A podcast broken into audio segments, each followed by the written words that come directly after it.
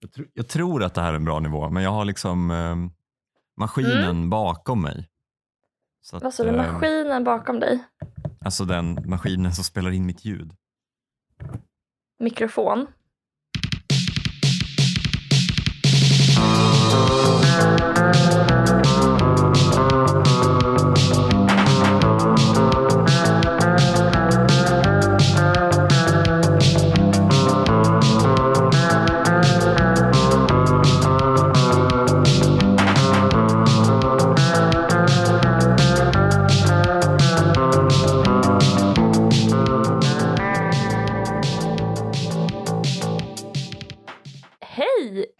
Välkommen till din podd Tusen saker, Kim.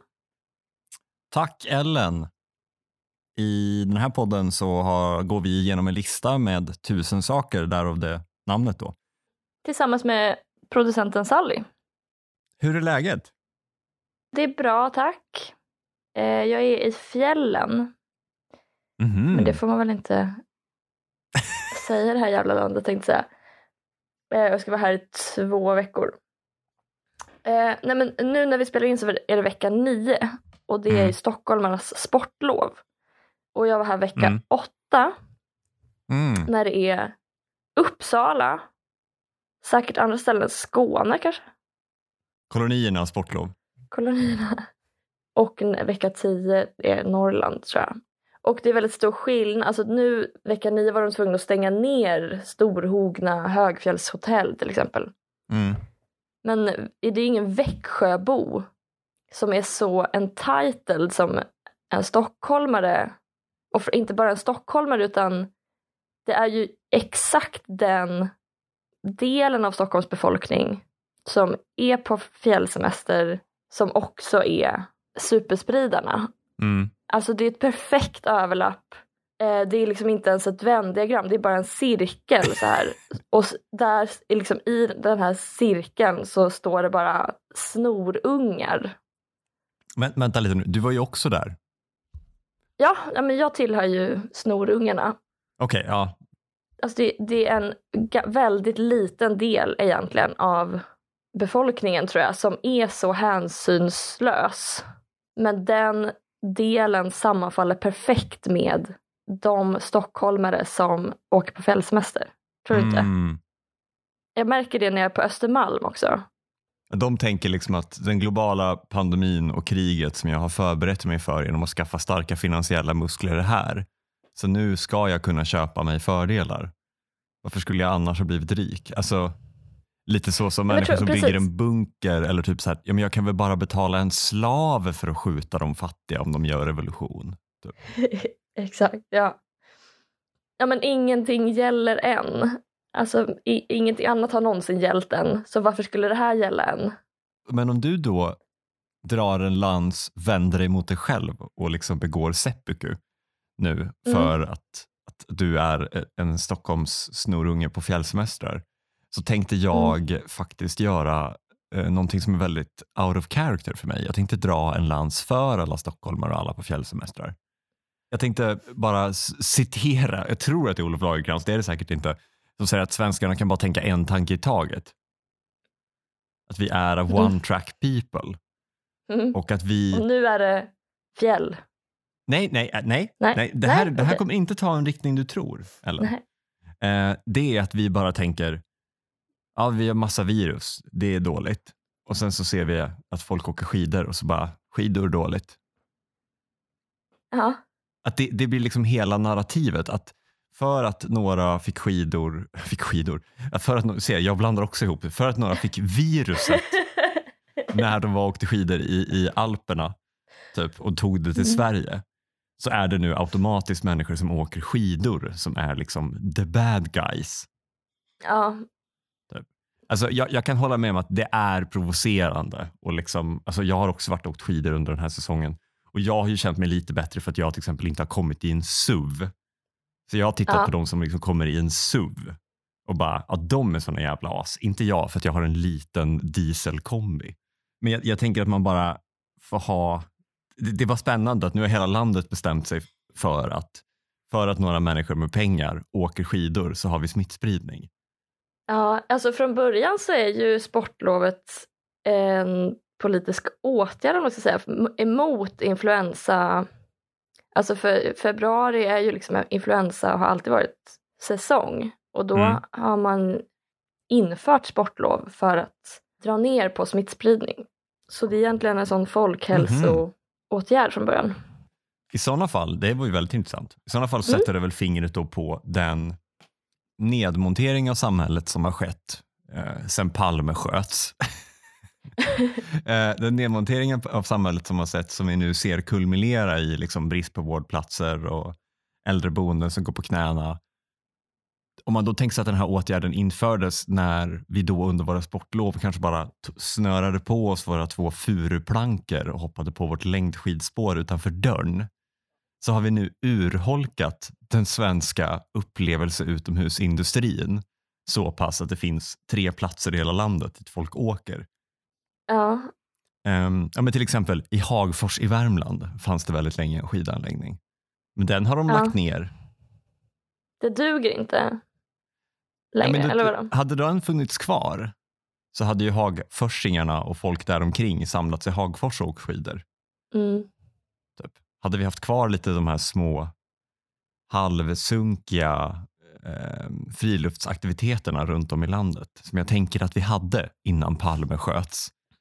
Kanske inte vi hade fått de här resorna. Det är det man menar med att Sverige förlorade sin oskuld när Palme sköts. Men då stängde de direkt Hagfors skidanläggning. Hagfors, ja.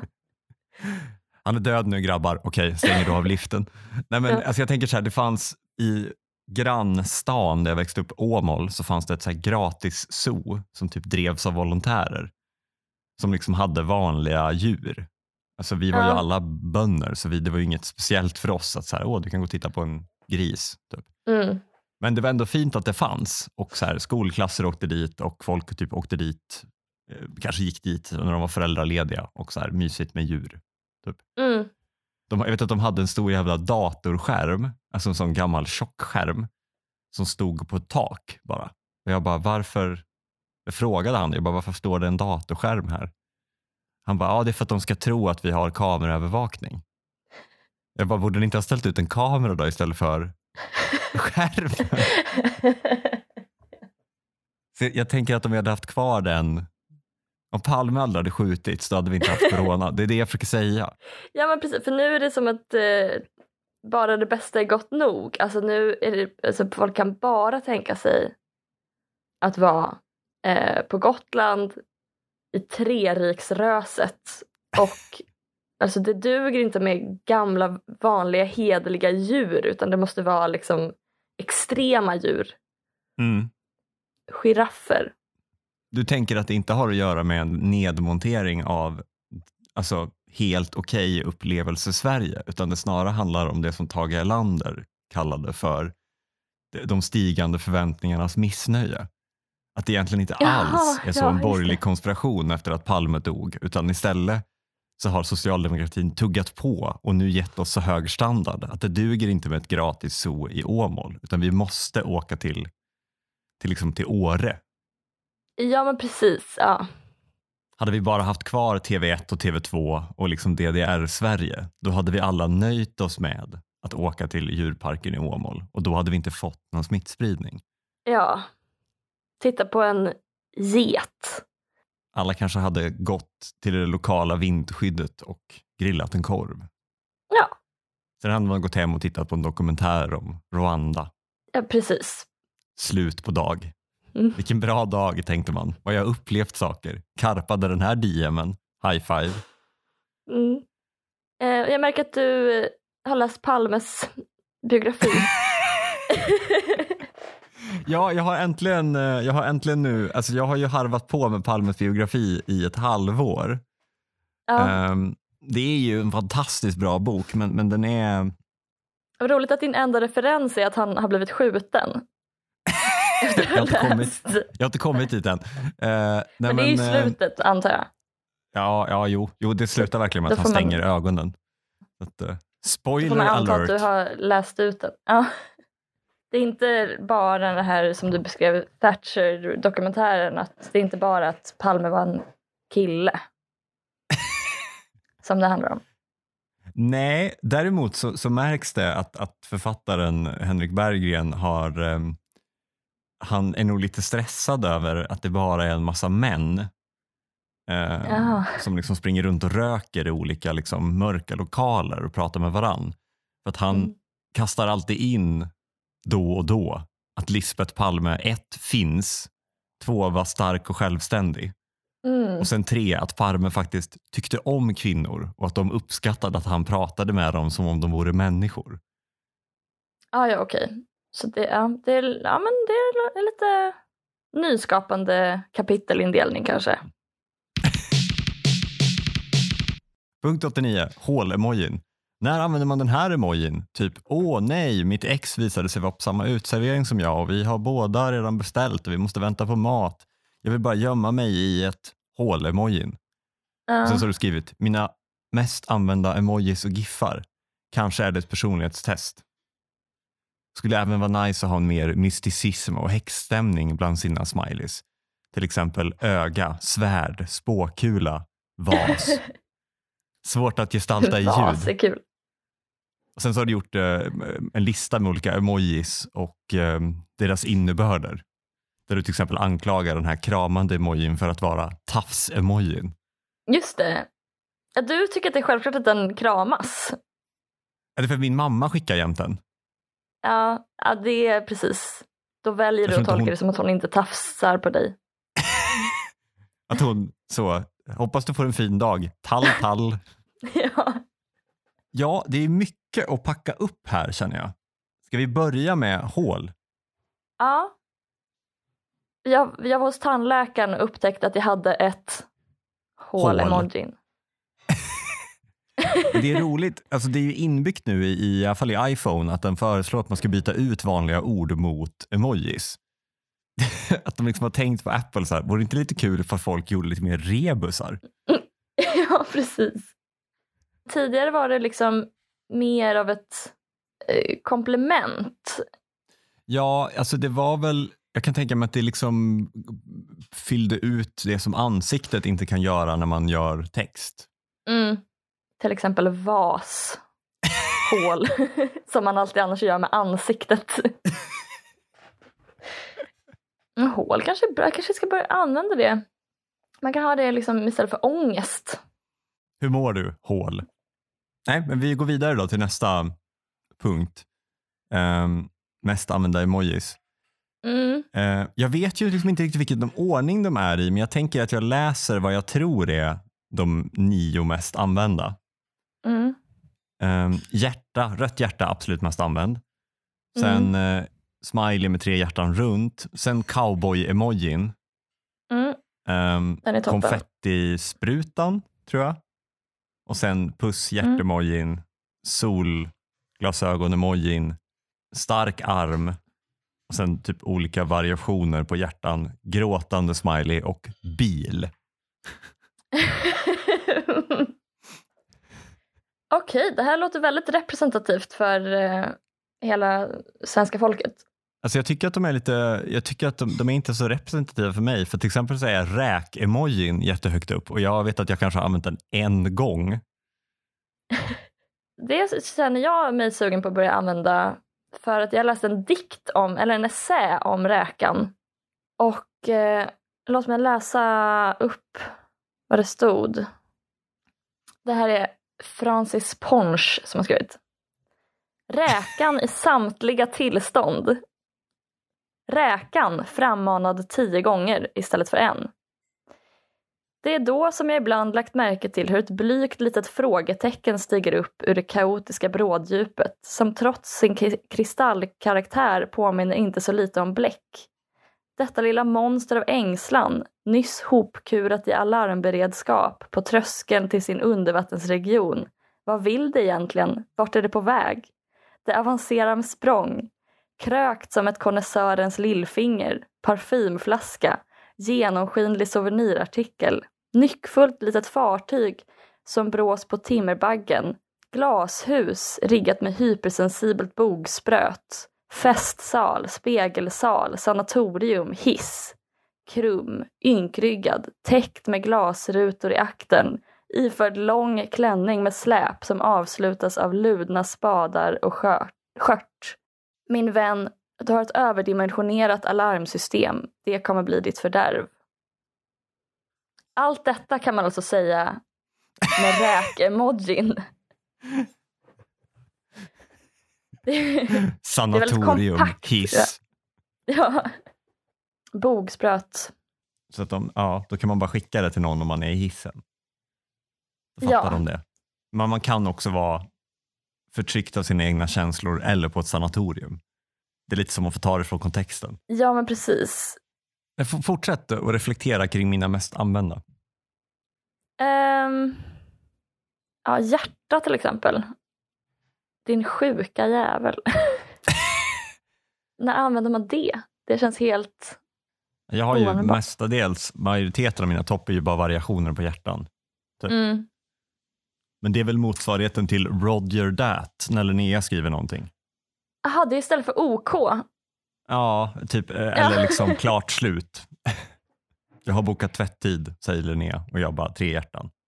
Alltså hur, hur liksom stark valör eller vad man ska säga är det på? Är det väldigt urvattnat? För jag, tycker, alltså, jag blir ändå glad fortfarande när du skickar hjärtan även om du gör det så ofta att det, det betyder OK ungefär. Det kanske är mer så att hjärtat i och med att det är en sån urholkad symbol i emojisfären visar att man har en eh, sammanlänkning med personen man skickar det till genom att man då genom att skicka hjärtat uttrycker att jag känner dig så pass väl att jag vet att du kommer tolka det här röda hjärtat så som jag tänker att du ska tolka det. Så själva hjärtat mm. som symbol, som symbol för kärlek betyder ingenting längre utan det bara visar att man har etablerat en så pass djup känslomässig relation att man kan förutse vad mottagaren kommer att tolka hjärtat som. Ja, det är ett förtroende. Man, jag ger dig det här hjärtat och, du, och jag litar på att du gör det du ska med det. Dess rätta betydelse i sammanhanget. Last Christmas I gave you my heart. Precis, så att man inte tolkar det som liksom, jag vill lämna min fästmö för din skull. När man tolkar det som OK bra. Ja. Eh, vilka är dina mest använda emojis? Mm, du använder inte till exempel glad, neutral, vanlig smiley. Utan alltså då jag använder du istället... jätteglad smiley. Ja, och cowboy. Ja, cowboy-smileyn är nog min motsvarande glad. Mm, för jag har försökt gå tillbaka lite till en sån, för jag har också alltid, jag har använt cowboy-emojin mycket för att visa att jag är glad. Men nu så tänker jag att man kanske ändå ska undvika hyperboler. Så glad är jag inte att jag har på mig en hatt. det, är, det är att gå till överdrift. Men mina just nu mest använda som sticker ut lite mm. är... Ja, men dels använder jag väldigt ofta um, rörd, eller vad ska jag säga, rörd, gråt, tårfylld, tårfyllda ögon-emojin. Mm. Tillsammans med italiensk hand. Tips. Då kan man betona, det är ju en, en hand som betonar. Man, mm, man känner så starkt. Sen så har jag utter och eh, sengångare. Mm-hmm. Det är ju, eh, de gosar ju. Sengångaren är liksom som en kram och uttern är också, ja, det är bara att eh, jag försöker säga att jag är jättegullig. Som en utter. Sen har vi trumma, trumvirvel. Ja, den skickar du mycket. Eh, surftjej det tänker jag att man, så här, man bryr sig inte. Surfing on your mail tears. Bye! Hej då! Girlboss. Ja, ja, man är girlboss. Sen har vi man, diskoman. Det betyder också jag bryr mig inte tror jag. Först surfar jag iväg och sen går jag på disco. Sen går jag på disco. Och girlbossar vidare. girlbossar vidare. I natten. Sen har jag också ond. Ondskefull eh, emoji. Alltså, alltså den, djävulen? djävulen som ler. Man vill jobba med kontrastverkan. Så man kanske skriver jag är på väg, ondskefull emoji. Ska vi ta en promenad, ondskefull, djävuls-emoji. Mm. Du, tänk, du använder det som synonymt för alltså, att du har en plan. Ja, just det. Det gör jag noga. Ja, för du uttrycker ett bredare känsloregister då. Ett mer förfinat känsloregister skulle jag vilja säga i dina emojis.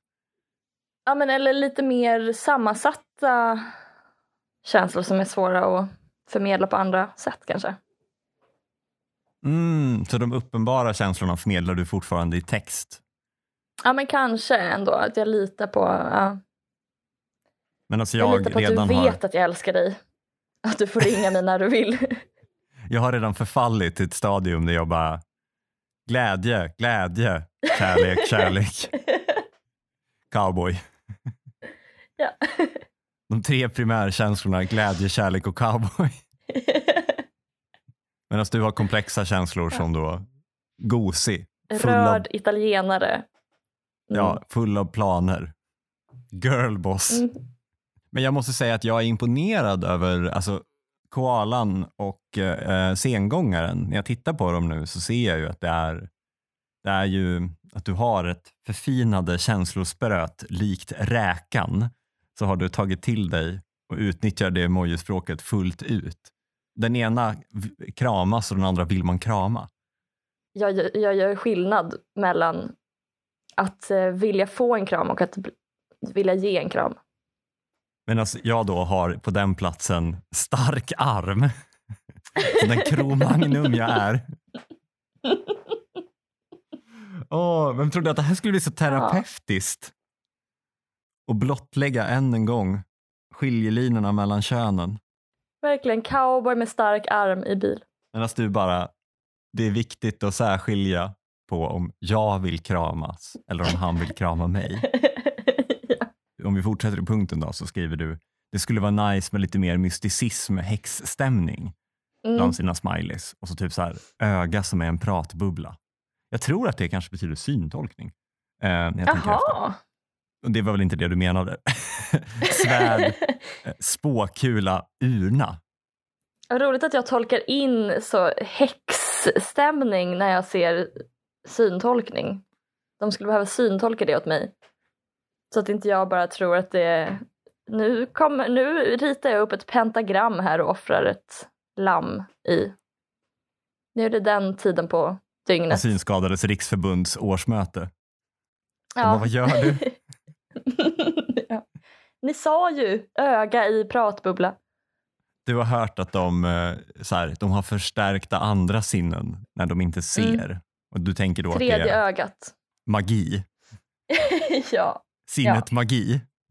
Skulle det vara taskigt? Ja, det skulle det vara. Om man som fördom odlade att alla människor med synskador är lite magiska. Omvänd funkofobi. Man är för positiv, liksom misstänkt positiv till funktionsvarierade. Slay, blind queen. Eh, det här med svärd och spåkulor och urna, vill du utveckla det lite då? Ja, men jag tror att jag tänkte alltså att man kanske ska försöka etablera mer av en stämning när man smsar. Mm. För det gör man väl ändå. Men då skulle det vara så nice om den stämningen var just Hogwarts. Mina sms-konversationer är väldigt mycket av ad hoc-karaktär. Att de är så, snart hemma, tvätttid, är du där, ses. Typ. Mm.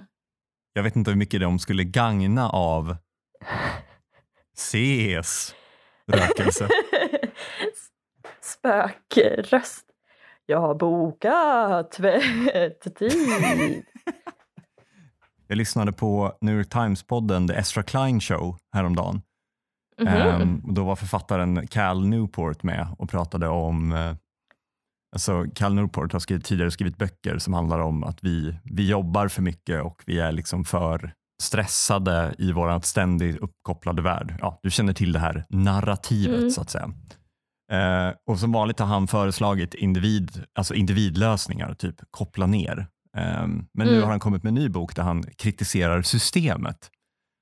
Och då pratar de om att vi i och med introduktionen av liksom chatt eh, på jobbet, alltså typ Slack, Facebook Work och liknande, eh, nu har gått från alltså, organisationer som organiserar sig i arbetsgrupper och kanske har möten där man planerar vad man ska göra, sen går man och jobbar, har bara övergått till ett ständigt aktivt um, hyperactive hive mind, som han kallar det. Att vi, Mm. vi, vi har liksom uppnått ett stadie där jobbet är bara en ständigt pågående diskussion. Ja, just det. Där liksom istället för att ha diskreta Det glider processer har man... sömlöst över i chatt. Ja, men istället för att ha diskreta processer som producerar slutresultat så har vi istället liksom en organism. Ja, det är så extrem postmodernism. Det är bara en kletig massa och då, då trillar det kanske ut någon pdf eller liknande. Äckligt. Jag tänker då, ja, jag har ju bara lyssnat på halva avsnittet så att jag vet inte vad hans förslag är för att lösa det här. För han hävdar att det här gör att vi, det, blir, det går inte att koppla bort längre. Då tänker jag att man, då tänker jag att man kanske skulle kunna försöka eh, döda den här hyperactive hive mind-organismen genom att bara bli helt oprovocerat mystisk. Man kanske bara kan bryta upp den genom att skapa en eh, stämning av hokus pokus. Ja, dunkel. Man fördunklar saker. Precis. Ja, men det låter, för det, det, när du beskrev den här kletiga organismen. Alltså det låter ju som någon så här. Jag vet inte, man, man måste liksom, vad heter det, ja, bo- bortbesvärja den här, det här monstret som är Slack. Genom olika ritualer och Ja, men lite som så här, det svenska totalförsvaret gav ut en skrift tror jag i början av 1900-talet som handlade om hur Sverige vid ockupation skulle göra motstånd genom att bli maximalt ineffektivt. Mm. Alltså vi, vi, eh, för att inte liksom bli en del av tyskarnas eh, krigsmaskineri så skulle vi bli till exempel extrema byråkrater som krävde dubbla signaturer på allting. Ehm, och de beskrev bokstavligen hur man kan smyga in sand i sin skjortärm och släppa ner den i maskin, maskiner så att de går långsamt och till slut går sönder. Mm. Och jag tänker att det här kan också vara ett sätt att liksom ta död på den här kletiga organismen genom att smyga in mysticism och hokus Ja. pokus. helt oproduktiv stämning. Kunden känner inte riktigt eh, korrekturen i det här arbetet. Urna, urna. ja.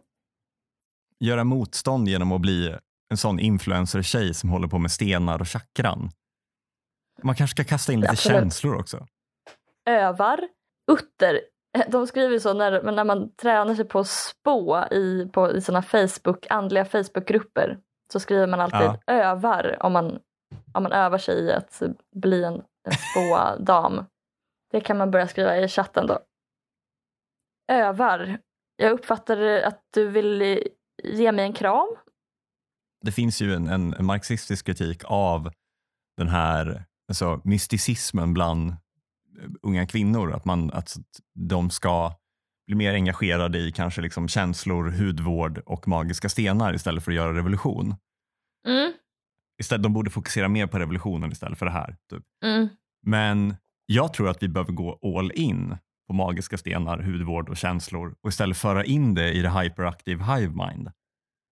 Vi kan vara som ja, moderna luditer genom att föra in rosa kvartsrök, kvarts i våra släcktrådar. Eh, och därmed liksom destabilisera den kapitalistiska logiken inifrån. Istället för att smuggla in sand i liksom skjortärmen så smugglar vi in koala-emojis i jobbslacken. Ja, bokstavligen en käpp, en, en käpp i ett sånt hjul. Men så här, skickade, du, skickade du den här propaganda-affischen för tryck och så bara nej, det är eh, Mercurius retrograde så jag vågade inte. Jag är kräfta. Jag, jag håller inte på med sånt.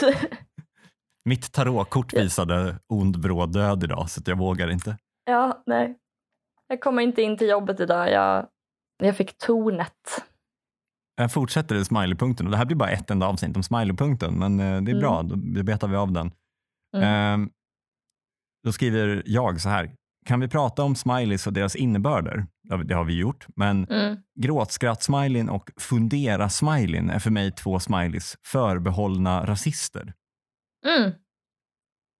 Jag, jag tänker att, för jag har liksom inte sett dem i något tillfälle där någon faktiskt har gråtskrattat eller faktiskt har funderat på någonting, utan jag har ju bara sett dem i kommentarer som “Hur tänkte Rövén här?” Och sen kiknar av skratt. Ja men typ. Mm. Jag kan tänka mig att, att kommentarsfält eh, går liksom varma med den typen av... Nu efter eh, knivattacken i, i, i Vetlanda där det har kommit fram att, att eh, personen som är misstänkt för attacken eh, inte är född i Sverige. Att de då skriver grejer som “Ja, kunde man ju räkna ut med Rövén” och så gråter en smiley. Undrar om gärningsmannen i Vetlanda var afghan. Fundera smiley.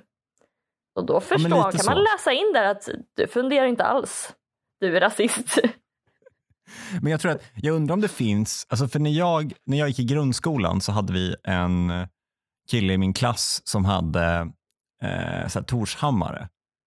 För att han Mm. verkligen gillade asagudar. Inte för att han var nazist utan han gillade asagudar. Men han, han pratade om sin Torshammare mycket och försvarade den då när folk anklagade honom för rasism. Och han påpekade också gärna att nazisterna hade stulit eh, solkorset och vänt på det och haft som sin Mm. symbol. Det här är ju någonting som alla som har gått i en svensk grundskola har hört. Mm. Att det fanns några edgy, edgelord-killar som tog eh, nazistkorset, vände på det och bara “det är ju bara solkorset, whatever det mm. Jag ska ta Mm. tillbaka det”. Typ. Ehm, tror, att vi, tror att vi kommer se en sån rörelse till försvar för gråtskratt-smileyn och fundera-smileyn? Att massa killar kommer att liksom skicka den och bara “jag är inte alls rasist”. Jag tar tillbaka gråtskratt-emojierna. Sprayar eh, skåpen i skolkorridoren med gråtskratt-emoji. Vadå, det betyder bara att man kiknar av skratt. Från början betyder det att man funderar den här emojin. Får vi, måste vi förklara liksom att ja, på historielektioner om, om 30 år när vi alla går runt med armbindlar Mm. med fundera-emojin. Ja. Ja, förr i världen så betyder det faktiskt att man funderade innan det blev synonymt med rasutrotning. ja. Man får se sådana tal när Jimmy Åkessons barn står liksom på någon scen och skriker och håller brandtal med sådana fanor, gråtskratt-emojin som hänger på sidan. Mm. Massa människor som marscherar med bindlar och, och liksom sådana SS-hattar och så har de gråtskratt-emojin istället för dödskallen. ja. Piggar inte det upp lite att, att SS hade en dödskalle på sin keps? Ja, det, ja, verkligen. Skylta med att man är en dödsätare. Det är både synd och tur tycker jag att eh, den alternativa högern är så töntig. Alltså att storma Kapitolium till exempel. Mm. Det är ju jättekult och Mm. liksom efterlängtat och det kan man ju verkligen gå igång på. Eller jag i alla fall. Att det hade kunnat vara en väldigt vacker bild av så här, Tahrirtorget, eh, Oktoberrevolutionen eller Mm. Decemberupproren eller vad det heter. Decemberöverenskommelsen. Decemberöverenskommelsen. Sveriges Tahrirtorg. Men då, så tack och lov eller vad man nu ska säga, så är det ju som tio muppar som stormar Kapitolium. Med sina gråtskratt-emoji-bindlar för fanor. Det är det som är vår räddning. Ändå, att så här, det, är, det är för muppigt för att någonsin bli folkligt på något sätt. Mhm, mm. det går inte att sluta upp kring gråtskratt-emojin tror jag. Om man, vill sk- om man vill skapa en riktig folkrörelse då måste man ha mycket, då måste man ha IS-flaggan eller något som är liksom estetiskt eh, Mm, mm. tilltalande. Jag kan också tänka mig att många av de här har Android. och jag kan tänka mig att gråtskratt-emojin är ännu fulare på Android. Ja, just, ja gud ja. Där snackar vi mysticism, alltså Androids eh, em- emojis. Ja, absolut. Men när Det är, tror du att det är svårt att tolka, man vet inte vad de betyder. Alltså det, man ser inte vad det är för ansiktsuttryck. Det skulle kunna vara vad som helst. Det är som ett sånt här Rorschach-test. Men när tror du att det kommer bli folkligt krav, alltså lite som att välta statyer av sydstatsgeneraler? När kommer liksom det komma ett uppror mot eh, Unicode Consortium, de som bestämmer vilka emojis vi ska ha, och att de ska ta bort gråtskratt och fundera emojin för att det, det är ett uttryck för eh, rasism? April 2025. När tror du? Nej, men när sitter vi på middagar och får förklara för, för farmor att hon, inte, hon måste sluta skicka gråtskratt och fundera emojin. När hon funderar på vad hon ska laga för mat till söndagsmiddagen och skriver vad ska jag laga för mat? Fundera emojin. Att man Mm. måste förklara då att, att liksom, ja, nu kommer ju ditt barnbarn med sin eh, flickvän och hon är faktiskt från ett annat land så hon tar illa upp när du Mm. skickar fundera emojin. Mm. Man kanske sa så på 20-talet. På mm. 10-talet var det okej, men nu är det inte okej Mm. längre. Nej. I det här hemmet. Skickar vi bara ett frågetecken, vi skickar ingen. ja, precis. Kan du inte nöja dig med frågetecknet farmor? Det betyder redan att du undrar. Det betyder fråga, bokstavligen. Hon bara, men jag har alltid skickat fundera emojin. Det var inget, på min tid var det inget konstigt. Vi har ett fullt fungerande frågetecken i svenska språket. Succé. Du är en succé. Du är gubben. Hjärtemoji. Tack för den här veckan. Tack själv, som vanligt en, en ära, ett nöje. En ynnest. Både att få låna dina öron, kära lyssnare, och dina öron, kära Ellen. Vi kommer ut på tisdagar klockan sex på morgonen. Och producent var Sally Eriksson, ansvarig utgivare Ellen Theander. Puss och kram! Puss och kram! Hej då!